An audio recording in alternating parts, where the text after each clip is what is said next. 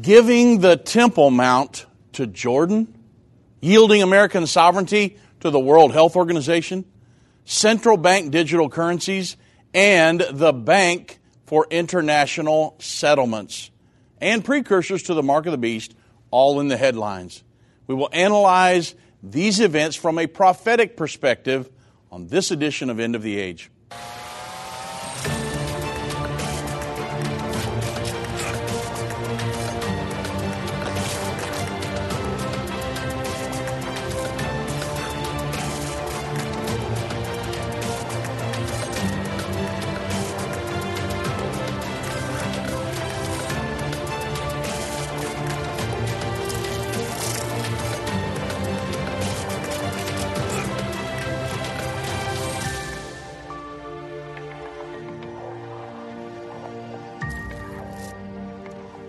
Good afternoon, everybody. I'm Dave Robbins with End Time Ministries. Thank you so much for joining me on this edition of End of the Age. This past Friday, President Biden met with Jordan's King Abdullah II at the White House. During the meeting, President Biden affirmed his strong support for a two state solution to the Israel Palestinian conflict. In other words, he advocates for trading the promised land for peace. Now, if you know anything about the Bible, that's totally, that's diametrically opposed to the Word of God for Israel and to push them to trade land for peace. But that's what he's doing.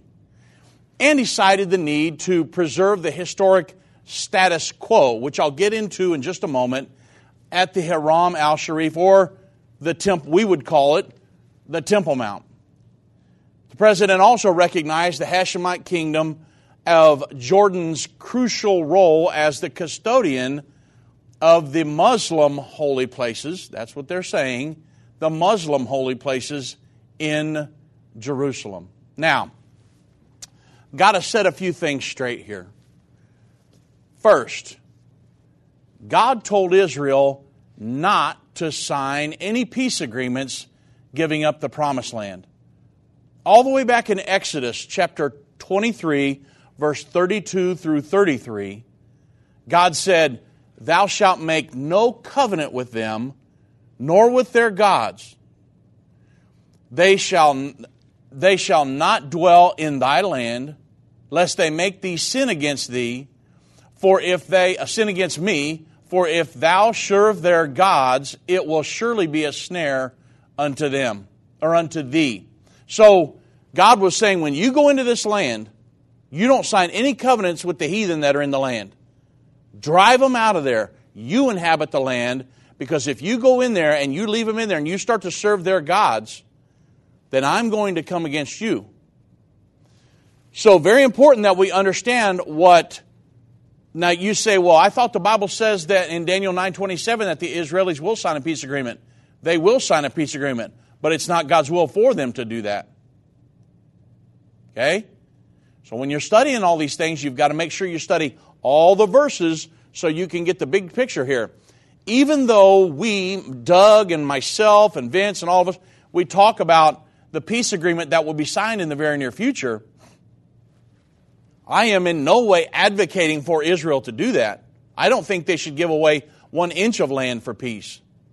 But the Bible prophesies that they're going to, and they're going to be judged before, judged because of it. You'll see that if you study the scriptures and understand that many of the Israelis will be killed in the end time. Second, because of this meeting on Friday, the second thing I want to cl- kind of clear up is that these are not God given true Muslim holy sites. Almighty God did not give Muslims the promised land. He gave it to the descendants of Abraham through the lineage of Abraham, Isaac, and Jacob whose name was then changed to Israel. Exodus chapter 6, verse 7 through 8 says, And I will take you to me for a people, and I will be to you a God, and you shall know that I am the Lord your God, which bringeth you out from under the burden of the Egyptians, and I will bring you into the land concerning the which I did swear to give it to Abraham, Isaac, and Jacob and I will give it to you for an heritage. I am the Lord. And then God, in the Old Testament, put his name there close to 40 times. In 1 Kings 11 36, says, And unto his son will I give one tribe, that David, my servant, may have a light always before me in Jerusalem, the city which I have chosen to put my name there. Now, you understand the importance of Israel and especially Jerusalem, then more importantly, the Temple Mount, that that is to God Almighty forever. And imagine King David saying to Goliath, Well, let's sign an agreement and I'll share the Temple Mount with you. Can you see King David doing that with, with Goliath, the Philistine? No, absolutely not. But now, here we are, what, 3,000 years later, and the Bible says that they will, they've already traded land for peace, or, and it hasn't brought them peace. Remember when Ariel Sharon gave them back Gaza? And look what's happening in Gaza now. They're constantly bombing Israel with rockets.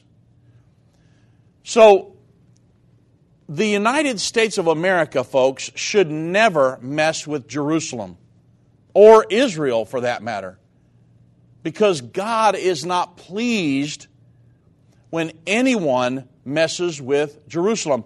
Um, in Zechariah chapter 12, verses 2 through 3, it says, Behold, I will make Jerusalem a cup of trembling unto all the people round about, when they shall be in the siege both against Judah and against Jerusalem. And in that day will I make Jerusalem a burdensome stone for all people, all that burden themselves with it shall be cut into pieces, though all the people of the earth be gathered together against it.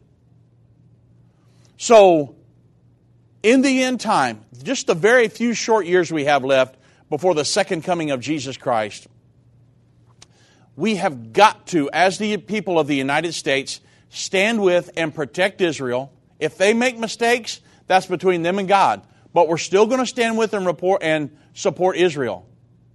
Because these principles that are laid out in the Bible, they're forever. And we can't mess with that. We, as the United States, our administration in Washington, they should never advocate for Israel. Oh, just, yeah, let's have a two state solution. Trade land for peace. We should never do that because it's diametrically opposed to the Word of God. Now, the status quo on the Temple Mount. It's in the news every day. You say, well, what's the status quo?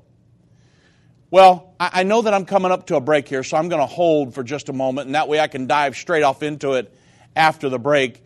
But it's very important that we understand some of these terms because we don't want to get to the point as Americans where we say, oh, yeah, sign a peace agreement, and that'll bring you peace. A peace agreement's never going to bring Israel peace when they turn to God and serve God completely, that would bring them peace. But that's not going to happen. The Bible says they will sign an agreement and it's eventually going to fail, and then the world governing armies are going to come down against Israel. But I want you to understand these things because we're watching these things play out in our news every day. In the Bible, God gave us a timeline. From the beginning, to the end of the age. Satan and the elites of this world don't want you to understand the timeline leading to the second coming of Jesus.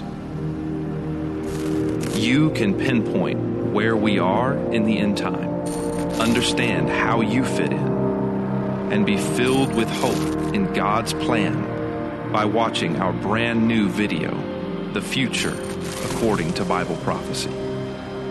Get your DVD of The Future According to Bible Prophecy free with a gift of any amount. Go to endtime.com slash future or call 800 endtime. That's endtime.com slash future or 800 363 8463. Hi, I'm Judy Baxter. When Irvin and I got married, we didn't realize that our calling would be a prophetic ministry. Since we started End Time Ministries, there have been many times we weren't sure how we would pay the bills, but God has always provided. We started with the magazine, then went on radio and TV. And now we have the Jerusalem Prophecy College in Israel and online and End of the Age Plus. The mission has always been to reach people with the gospel of Jesus Christ and the end time message. Through the years, my husband would say, We will see revival like never before in the last days. We are living in the end time now. Thank you for walking this journey with us and continuing in prayer. You are part of the team. Thank you for your generous support. It is necessary for God's purpose. The most important thing is that you are ready when the Lord comes. Our hope is to help prepare you for that day. God bless you, and we love you.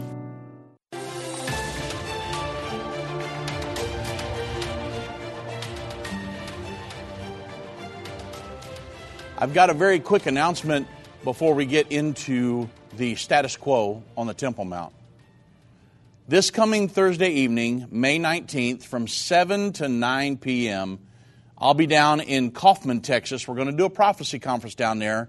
Uh, the, the, some friends of ours are starting a church in Kaufman. And so it's very cool. You definitely would want to meet us down there. It's the Kaufman First Church, but the facility that we're meeting in for the prophecy conference is the Grace Fellowship Baptist Church.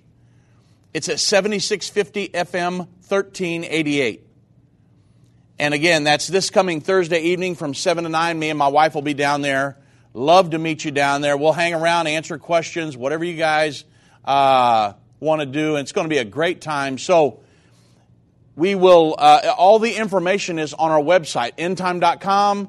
Go under the events and the conferences tab and uh, meet us down there. It's about 45 minutes, maybe to an hour south of our studios here, and we'll see you down there Thursday evening, uh, starting at around 7 o'clock. Or we'll actually start at 7 o'clock, so look forward to seeing many of you down there.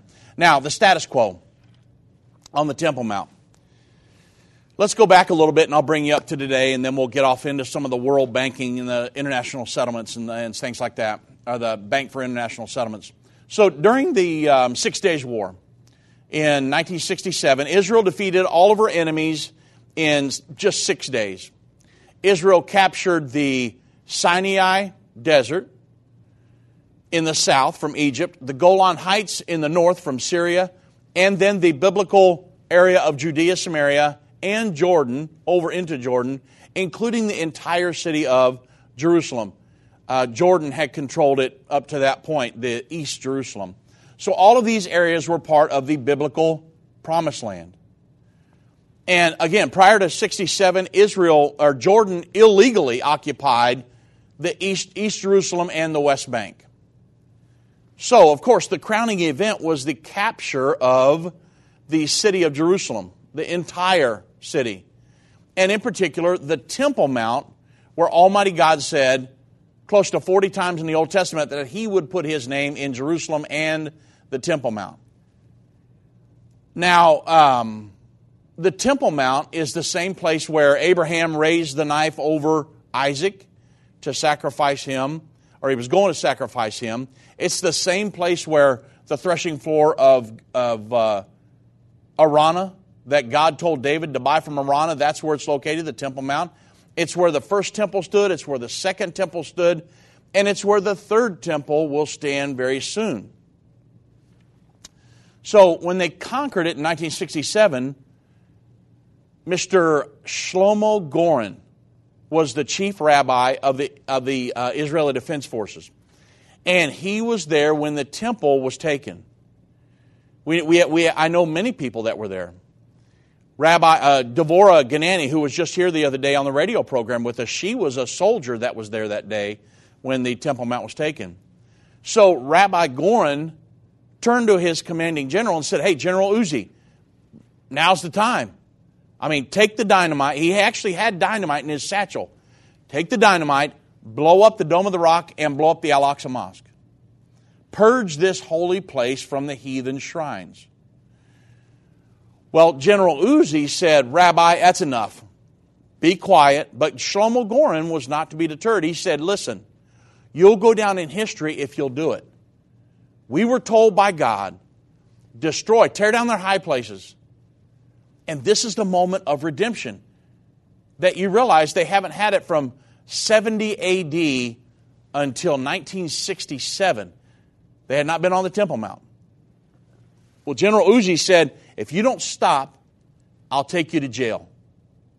Well, Rabbi Goren, he bowed his head and he walked away sorrowfully because it was an opportunity missed in all of history. And many people believed if Israel had removed the Dome of the Rock and the Al Aqsa Mosque and immediately began building their temple, many people believed the Messiah would have returned right then. But of course, it was not to be. Instead, Israel disobeyed God. Instead of removing the pagan houses of worship, Israel's government invited the Muslim Waqf, the Muslim authority, and I can't even imagine this, but they invited them back to and placed them placed the Temple Mount under their control. Now, that sounds crazy, doesn't it? And this is the current status quo that's talked about in the news daily. The, the Muslim Waqf doesn't want to allow Jews up there to pray, and so because they control it. Well, why did they do this? Well, they did it because they feared the international community and what it would do if they did away with the Muslim, the quote unquote Muslim holy place. And additionally, they did it because the Jewish government was secular and they didn't want to ignite a religious revival that would sweep them out of power and bring about a, a renewal of the nation of Israel as it was in biblical days. Imagine if Israel would have built her third temple and resumed sacrifices, and a lot of different things would have happened. Great revival in Israel. Consequently, they invited the Muslims back and put them in control of the Temple Mount. They should have never done it, but they did. They did not want to do what God told them to do drive them out, tear down their high places. You know, drive out the, drive out the inhabitants eh, uh, from the promised land, period. Instead, they attempted to coexist with them and even gave them control of the Temple Mount. It was unthinkable. You know, Numbers 33, 50 through 55, it explains what God expected his people to do. It says, And the Lord spake unto Moses in the plains of Moab by Jordan, near Jericho, and he said, Speak unto the children of Israel, and say unto them, When you are passed over into over Jordan, the river Jordan, into the land of Canaan, then you shall drive out all of the inhabitants of the land from before you. And God was going to go with them and deliver them. All they had to do is just go take the land. And he said, You destroy all their pictures, destroy their molten images, and quite pluck down their high places. Now, the Dome of the Rock and the Al Aqsa Mosque, they were the Muslim high places. And General Uzi, if he knew something about the Word of God, he should have tore those down. God specifically said to pluck them down, tear them down. And then Numbers 33, 53 through 55 says, And you shall possess the inhabitants of the land. I'm sorry, you shall dispossess the inhabitants of the land and dwell therein. For I have given you the land to possess it. But if you will not drive out the inhabitants of the land from before you, then it shall come to pass that those which you let remain of them, they're going to be pricks in your eyes and thorns in your sides and shall vex you in the land wherein ye dwell. So instead of doing what God told them to do, the government of Israel, they feared man and did what they wanted to do, and they deal with the consequences of that decision every single day. I we, prior to COVID, we took two tours to Israel every year. And we're going back here in September. Our tour is full. We're now got people that are registering for the spring tour already. Everybody wants to go back. Well, I've been there, I don't know, 15 times. I think my wife's been there 25 or 26 times. And you can see how the Jews and the Arabs living there together, how that is, is conflicting. I mean, they just basically kind of tolerate each other. But you can see what happens up on the Temple Mount when Israel's Independence Day is coming, or and they they just have these uh, Muslim flare-ups on the Temple Mount. They don't want to allow them to pray, and they you know drive Jews off the Temple Mount, and they throw rocks, they do those other things. Well, guess what? if the Dome of the Rock and the Al Aqsa Mosque weren't up there, they wouldn't be having these problems. If they would have done what God told them to do, they wouldn't be, they wouldn't be pricks in their eyes and thorns in their sides. But because they disobeyed God, now they've got the problem that they have over there. You see? So you always want to obey God no matter what. No matter what the situation looks like, obey God and it's always going to turn out right. You never go wrong by doing what's right. So that's the situation going on on the, the status quo on the Temple Mount right now. President Biden is trying to get them to trade land for peace. He's saying, hey, we need to continue on with this status quo, even though it is diametrically opposed to the Word of God. However, we know that President Biden is not necessarily one to follow the Word of God, right? I mean, in so many ways, he's, he, his administration, his life is diametrically opposed to the Word of God. So let's transition to world government. Revelation 13, 1 through 3. John said, I stood upon the sand of the sea, saw a beast rise up out of the sea, having seven heads and ten horns, and upon his horns ten crowns, and upon his heads the name of blasphemy. And the beast which I saw was like unto a leopard. So it had the body of the leopard, feet of the bear, mouth of the lion. And the dragon, or Satan, gave him his seat, power, and great authority. And I saw one of the heads as it were wounded unto death. The deadly wound was healed. One of the nations was healed, which was the Berlin Wall coming down. And the Bible says when that happened, all the world wondered after the beast. That's when they came out of the meetings talking about the New World Order and all these different things. New World Order, folks, is world government. So I wanted to give you a couple updates today on the world government. I found an article over the weekend by Peter Hoekstra. It was in the, from the Gatestone Institute. Peter Hoekstra was the U.S. ambassador to the Netherlands during the Trump administration. He served 18 years in the U.S. House of Representatives, representing the 2nd District of Michigan, and he served as chairman and ranking member of the House Intelligence Committee, and he is currently the chairman of the Center for Security Policy Board of Advisors. So he wrote an article in Gatestone Institute. Now, I'm going to just pull a few excerpts from the article. You can go read it for yourself. Go to Gatestone, it's right there. The title of the article Danger The World Health Organization's Death Trap for the United States. Now, again, I'm just pulling a few excerpts because I want you to know what's going on. This is all about world government. The World Health Organization, the United Nations, the World Trade Organization, the International Monetary Fund, all of these are designed to rule the entire, to govern the planet. The World Health Organization is to be over our, the health administration of the planet. Now think about that. And they want absolute control. The, because they're very manipulated. you are going to see that as we go through here.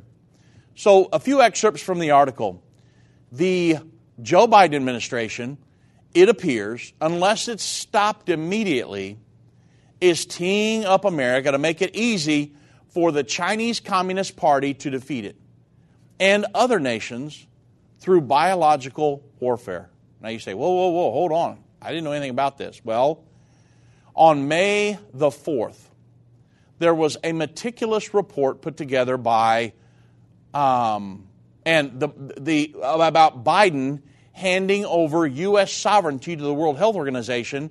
The article was by Peter Breggin, who is, who is a doctor, MD, and Ginger Ross Breggin. Of course, it raised an alarm, right? Um, so they reported that on May 22nd and 28th. Now, what would that be? First part of next week. Or next week, the Biden administration has proposed amendments to the World Health Organization that will empower the WHO's Director General to declare health emergencies on crises in any nation and to do so unilaterally and against the opposition of the target nation. Okay? So you got to understand the, the gravity of the situation here. The Biden administration's amendment will make the U.S. legally obligated by international treaty to follow whatever the World Health Organization decides. According to Breggins, on um, next week, ultimate control of America's healthcare system, and hence much of its national sovereignty will be delivered for a vote to the World Health Organization's governing legislative body, the World Health Assembly. These amendments will empower the WHO's Director General to declare health emergencies or crises in any nation and to do so unilaterally and against the opposition of that target nation. The Director General will be able to declare these health crises based merely on his personal opinion or consideration that there is a potential or a possible threat to other nations. If this is passed, the Biden, the Biden administration's proposed amendments will, by their very existence and their intention, drastically compromise the independence and the sovereignty of the United States. And the same threat looms over all the UN's 193 member nations, all of whom belong um, to the WHO or will and represent 99.44% of the world's population. In addition, the sweeping new powers will be invested in the Director General of the WHO to act on his own. Now, I know I'm going to mess this name up, but the Director General is Tedros Adhanom Ghebreyesus, commonly known as Tedros. Let's stick with that. So, Tedros, the first non physician director general of the World, the World Health Organization. Now, think about that. The guy's not even a physician, and he's the director general of the World Health Organization.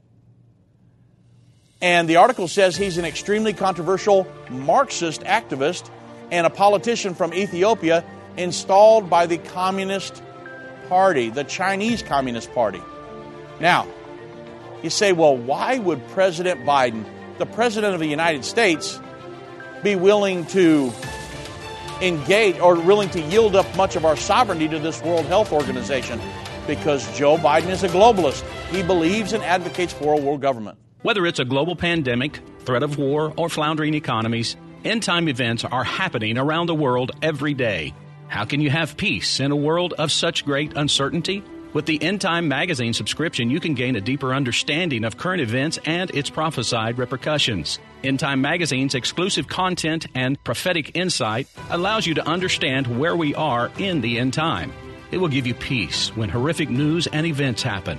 When you subscribe today to End Time Magazine for 12 months for just $19.99, you can have hope for the future because you will understand what the Bible says about the time we are living in. You'll get access to exclusive articles like the prophesied American Israeli Alliance, End Time Do's and Don'ts, and Could School Choice Save America?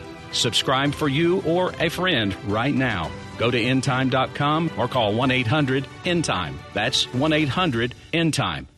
The symbols and prophecies within the book of Revelation have perplexed Christians and unbelievers around the world. In his final work, Revelation, The Unveiling of Jesus Christ Part 2, the late Irvin Baxter unlocks the mystery of the book of Revelation with in depth analysis and commentary like you've never heard before. These comprehensive study tools, available for $299, will deepen your biblical understanding. Don't miss this special offer. Call 1 800 End Time or go to endtime.com. If your station only carries the first 30 minutes of End of the Age, go to endtime.com and click the watch button to continue today's broadcast. You can also finish up later by clicking the archive button.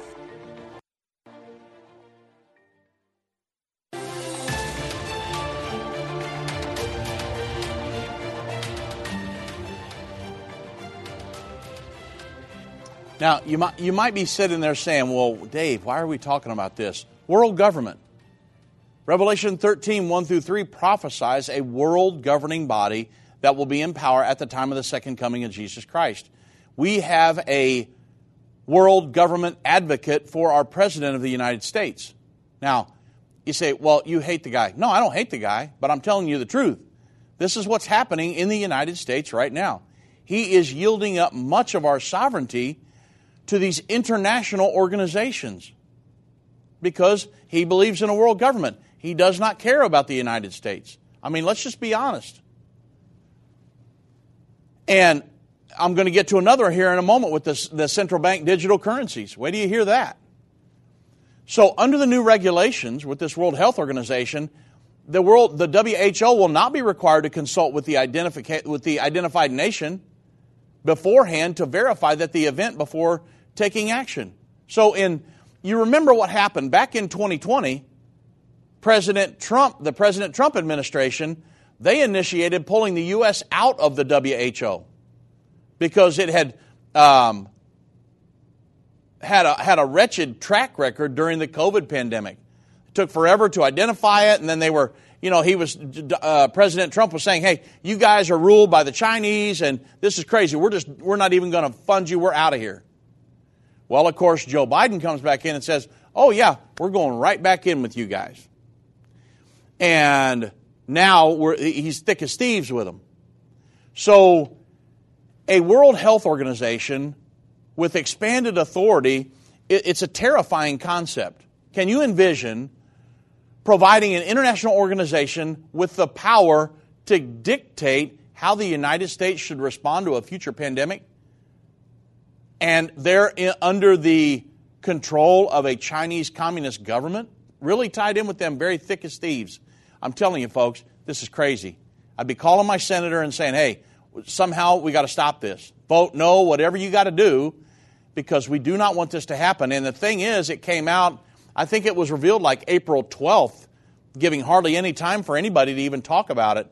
I mean, the Biden administration is doing so many things that are against our Constitution. I mean, one thing right after another. I mean, when the, when the League of Nations was presented, Woodrow Wilson couldn't even get his Congress to, to sign on to it because they said, no way. We're going to yield up so much of our sovereignty, the United States sovereignty, to this world governing body. It's not going to happen. So it, the whole thing failed.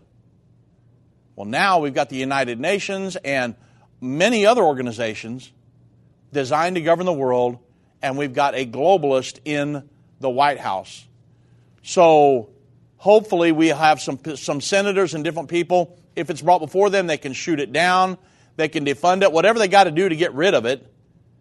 We do not, absolutely do not want to do this because it is entangling us more and more in this world governing body. And we do not want to be a part of that world government in the end time. At the Battle of Armageddon, we don't want our armies going down to fight against Israel. What a travesty that would be. That would be horrible. God's going to destroy those armies. Now, I don't believe that we will be in the world government in the end time. It's not, we're not mentioned. The eagle's wings are not mentioned in the world governing body. And we back up one chapter, we're, we're prophesied to stand with Israel all the way to the end. But um, there's got to be a huge shaking up in America. We can't continue to go on like we are right now because they're, they're, they're just they're throwing our Constitution in the trash can, walking all over it. It means nothing to these people. And we know, I mean, many things, the sanctity of life. Uh, there's so many things. that They don't care. They say there's a plethora of genders. I mean, it's like, where's the mindset of these people? I do not understand. It's, I'm, you, you can't explain it. And so I think they're just really trying to destroy America. I'm just being honest. Now, one more thing that we need to talk about. Um, President Biden's talk, uh, talked recently about the Bitcoin and all these different cryptocurrencies that, hey, we need to, uh, I think he signed an executive order. We need to govern them, we need to oversee them, while our own Federal Reserve, our own central bank here in the United States, considers putting out a, a, central bank digital currency of their own where they would be able to control everybody economically.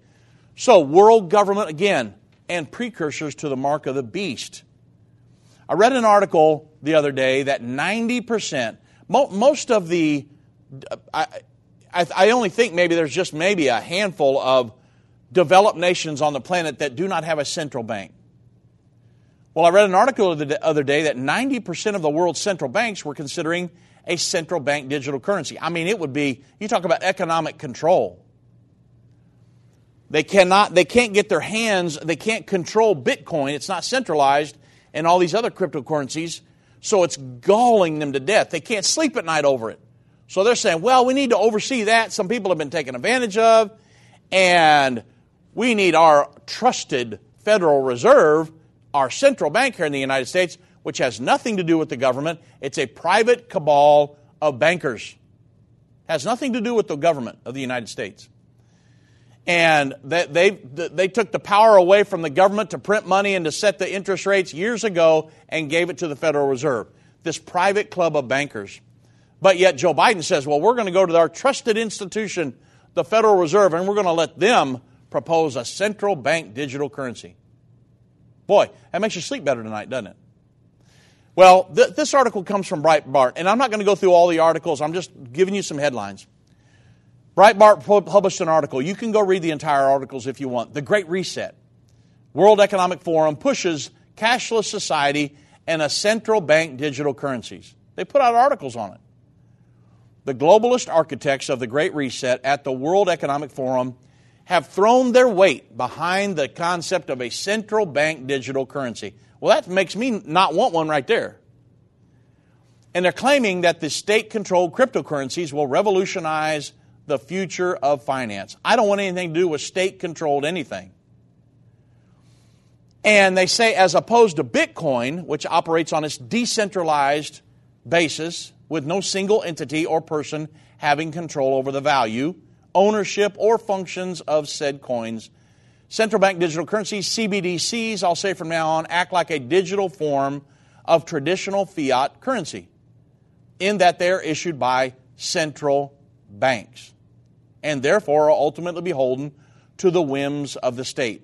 I don't want anything to do with that. And I know you don't either, unless you're a advocate for world government. So while most of these cryptocurrencies are traceable to some degree, the larger concerns for central bank issued digital currencies is that they they may be used as a de facto versions of a social credit score. Hey, we'll allow you to become involved in this central bank digital currency if you agree with our agendas and, uh, and act as a model citizen. If you don't, if you don't believe in our agendas, if you're not going to play ball, we, not, we may not let you have access to a central bank digital currency. Now, that's when it becomes scary. To force citizens into complying with the wishes of the government. We don't want anything to do with a central bank digital currency. Cash is freedom. Cashless central bank digital currencies, bondage. Okay? China is not the only government that has realized that a digital currency issued by the state could vastly increase state power. For instance, the Bank of England, which is currently developing a cryptocurrency version of the pound, has suggested that the British CBDC, central bank digital currency, could be used as a means of a behavioral control. Now, you're talking about thought control, what people do, controlling them using economic sanctioning. Now, we're getting dangerously close to the mark of the beast here, right? Precursors to it.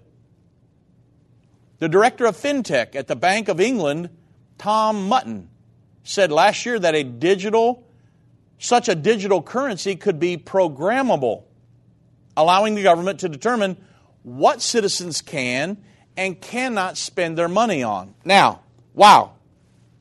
Mark of the Beast 101, right? I mean, we're getting dangerously close.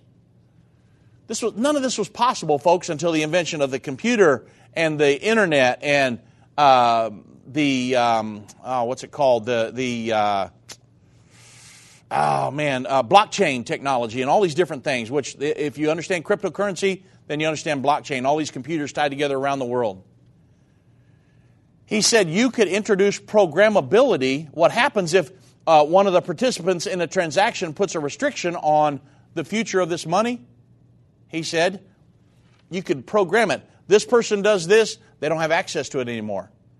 If they line up, straighten up, start acting right, yes. It's a social credit score, economic sanctioning. He said there could be some socially beneficial outcomes from that, preventing activity which is seen to be socially harmful in some way. Well, who's going to determine that? President Biden? But at the same time, it could be a restriction on people's freedoms. Now, this is a central banker that's noting this, folks.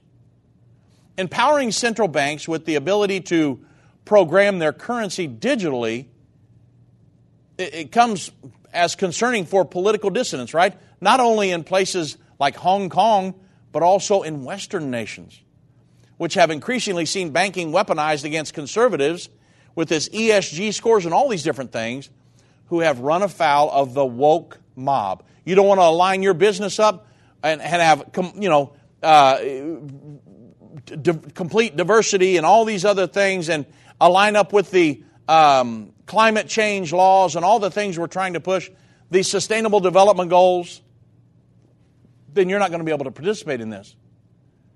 The World Economic Forum said that the CBDCs are predicted to have one of the biggest disruptive impacts over the next three to five years in the economic systems. In addition to the United Kingdom, the United States, under the, here we go again, the Biden administration, and the European Union are also currently drawing up plans to release digital versions of the dollar and the euro, respectively. Now, you talk about controlling a population. You can see with the yielding up sovereignty to the World Health Organization. And then where they you you saw what our government did, right? Our government can lock the place down and to where you can't you almost really can't even leave your house just about. And we saw that happen here in the United States of America, a totally supposedly free country. They're trying to control the World Health Organization would say, hey, there's a new um, pandemic. Everybody stay home. If this stuff goes through, that's what they're wanting to be able to do. The World Health Organization, not our government, the World Health Organization. Joe Biden is pro, he's, he is advocating for that. He's advocating for the Federal Reserve and a central bank digital currency. He's, he is, you can see what he's doing on our southern border with the open borders. That's world government 101, folks. That's not him. You know, he, he, I don't think he's even visited the, the southern border yet. And, but yet he, he's the president of the United States. He doesn't care about the southern border. He's a world, he's a globalist. They have the global compact on migration. The United Nations wants to be able to dictate where the populations of the world are spread out. So they don't want borders. They want to do away with the borders of the America or, or the borders of the world, the nation state, and create a global state that answers to a one world governing body. That is what's happening in America as we speak. And the Joe Biden administration, he's a globalist. The Obama administration, they were globalist. It's Obama part two, really, on steroids. And that's what's happening, and it's world government. It was prophesied to be in place 2,000 years ago. I've been part of the End Time family from the beginning over 30 years ago when my parents, Irvin and Judy Baxter, began ministry from the recliner in our living room. My name is Jana Robbins. I have the pleasure of connecting with our incredible partners every day. End Time is a small nonprofit that runs a high traffic website, a daily TV and radio show, the Prophecy College in Jerusalem, and more. Although we have less than 30 team members, we are able to serve tens of millions of people each month. We survive on the goodness of God and donations averaging about $50. If everyone hearing this message gave $22, our financial needs would be met for the year. If you only give to one cause per month, please consider partnering with End Time to help get the message of our soon coming King out to the world. Call us at 1 800 End Time to give today or go to endtime.com to become a monthly or one time partner.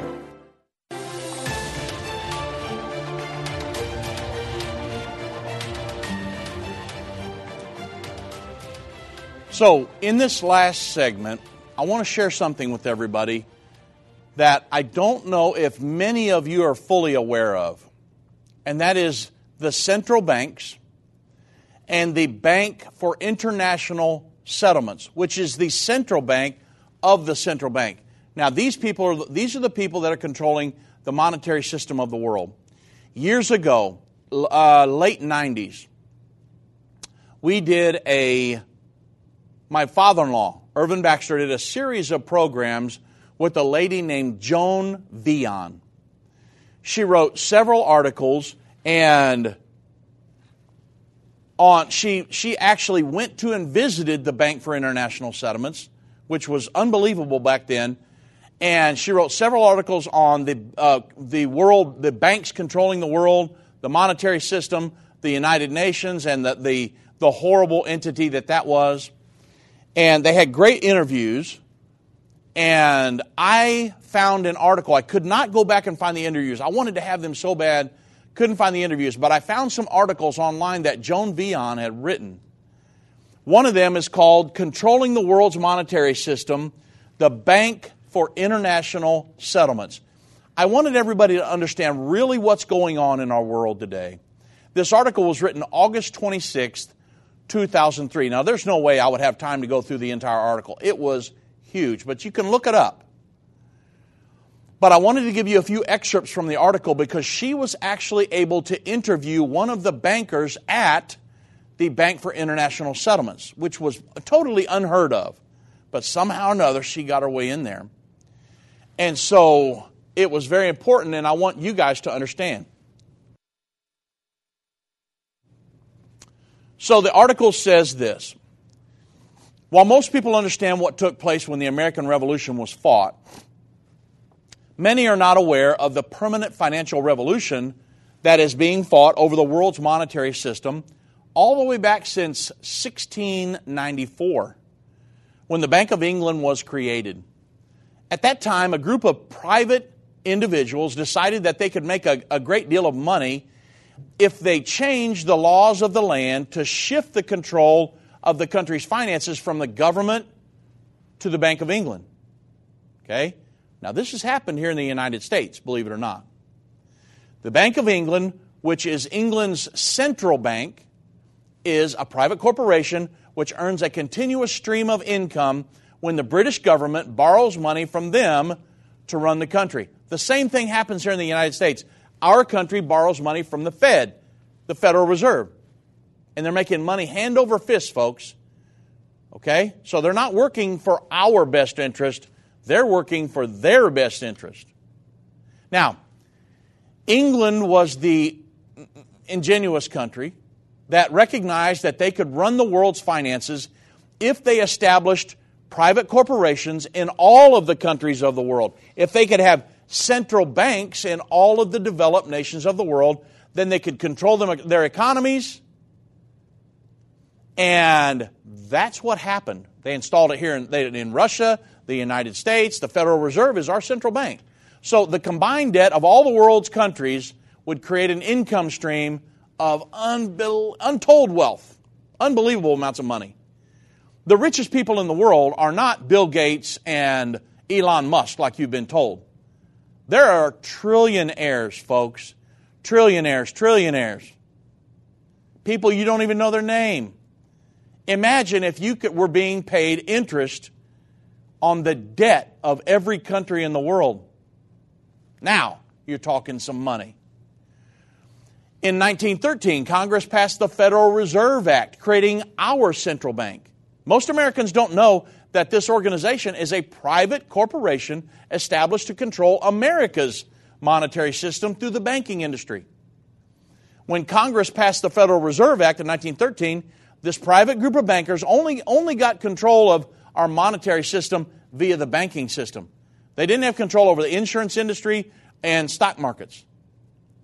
Well, by passing the Banking Modernization Act 86 years later, now they've got control over all of those areas worth not billions, but trillions of dollars. Then the Congress also passed the Graham Leachy Bliley Act with very little fanfare. Hardly anybody knew about it. Former Treasury Secretary Robert Rubin praised the bill as being unnecessary and critical. What it really did was amend key banking laws, such as the Banking Act of 1933 the Bank Holding Company Act of 56, the Federal Deposit Institutions Act, the Community Reinvestment Act of 77, and the International Banking Act of 1978 to substitute the Federal Reserve as being responsible for our financial system instead of Congress. When we, when we need to print money, our Congress doesn't do that, the Fed does. When we need to raise or lower, lower interest rates, When's the last time you heard the Congress did that? No, it's All, the Fed, they're looking, they might raise interest rates in a six months. The Federal Reserve, a private group of bankers. The permanent financial revolution that has been waged in America has been without any bullets being fired and with very little explanation from the mainstream press, right? They're all in it in they're all in it thick as thieves, folks. And while the Federal Reserve is a private corporation, it's only one of the owners of the Bank for International Settlements. Remember that. My father in law told me years ago, Dave, make sure you keep an eye on the Bank for International Settlements. I didn't have a clue what it was. The Bank for International Settlements, he said it's the central bank of the central bankers. Well, once I started doing my research, going off into my educational phase, folks, oh my goodness. The Bank for International Settlements is the one calling the shots. They're the top. They're the hub. They're the central bank of the central bankers all throughout the world. The Bank for International Settlements, I will refer to that as the BIS from now on, which America helped establish in 1930. Bill Clinton's mentor at Georgetown University, Dr. Carroll Quigley, he said that the BIS was to serve as a central bankers bank. The BIS is where all of the, now this is in what? Uh, central, uh, it's in Basel, Switzerland. The BIS is where all of the world's central banks meet to analyze the global economy, determine what course of action that they will take next to, next to put more money in their pockets since they control the amount of money in circulation and how much interest they are going to charge governments and banks for borrowing from them, in, in, including the United States government borrowing from the Fed. Guess who pays the interest on that money? You and I do, American citizens. And Quigley further explained that the powers of the financial capitalism had another far reaching aim nothing less than to create a world system of financial control in private hands, able to dominate the political system of each country and the economy of the world as a whole.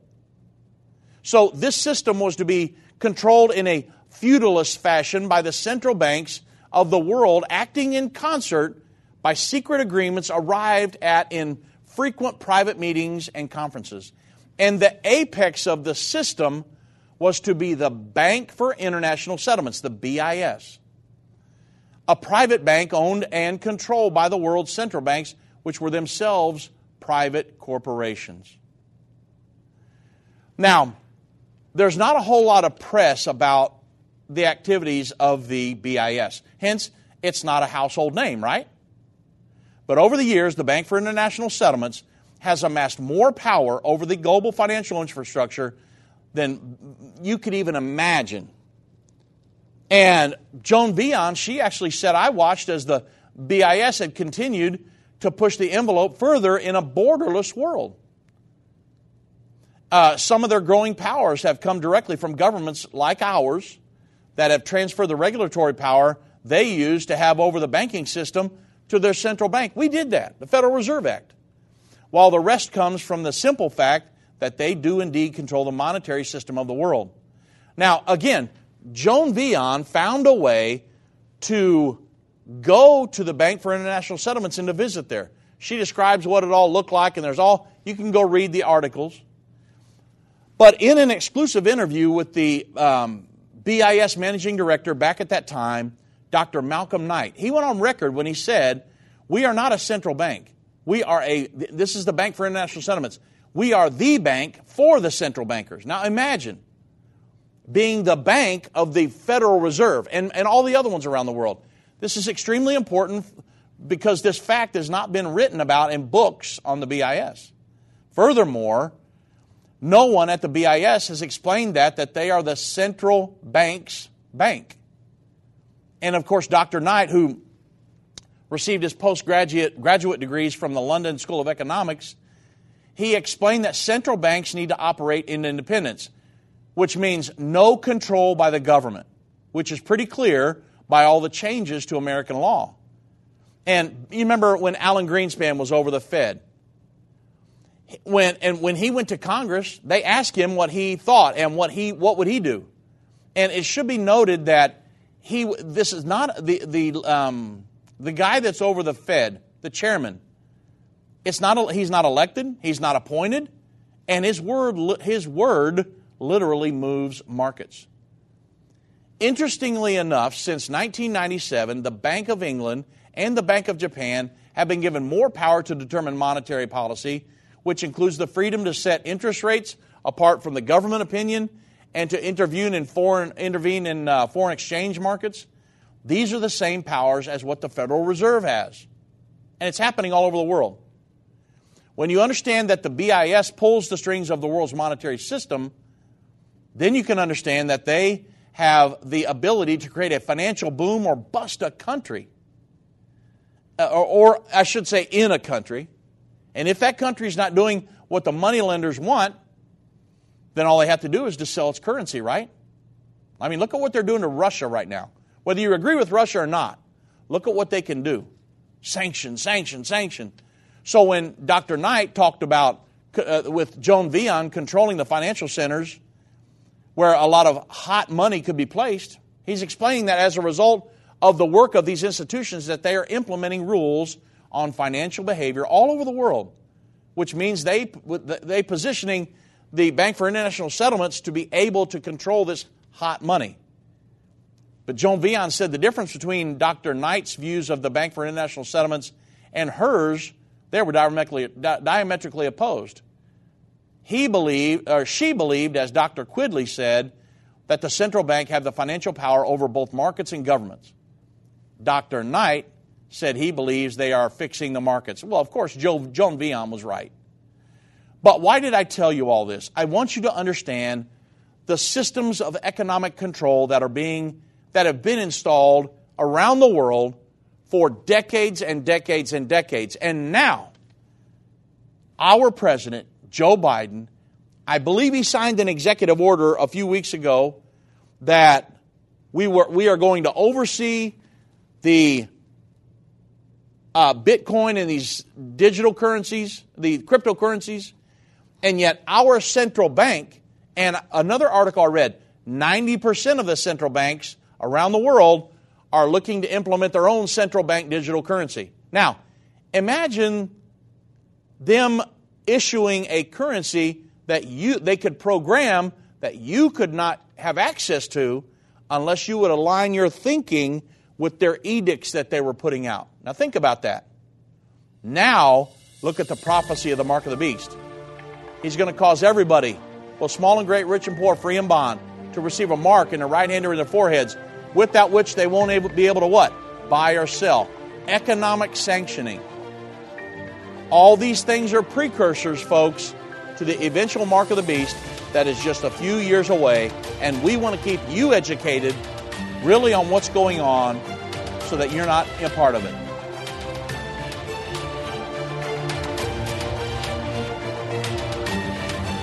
This has been End of the Age, brought to you by the faithful partners of End Time Ministries. If you're not currently a partner with End Time Ministries, or if you would like more information, we invite you to call us at 1 800 End Time. That's 1 800 363 8463, or visit us online at endtime.com.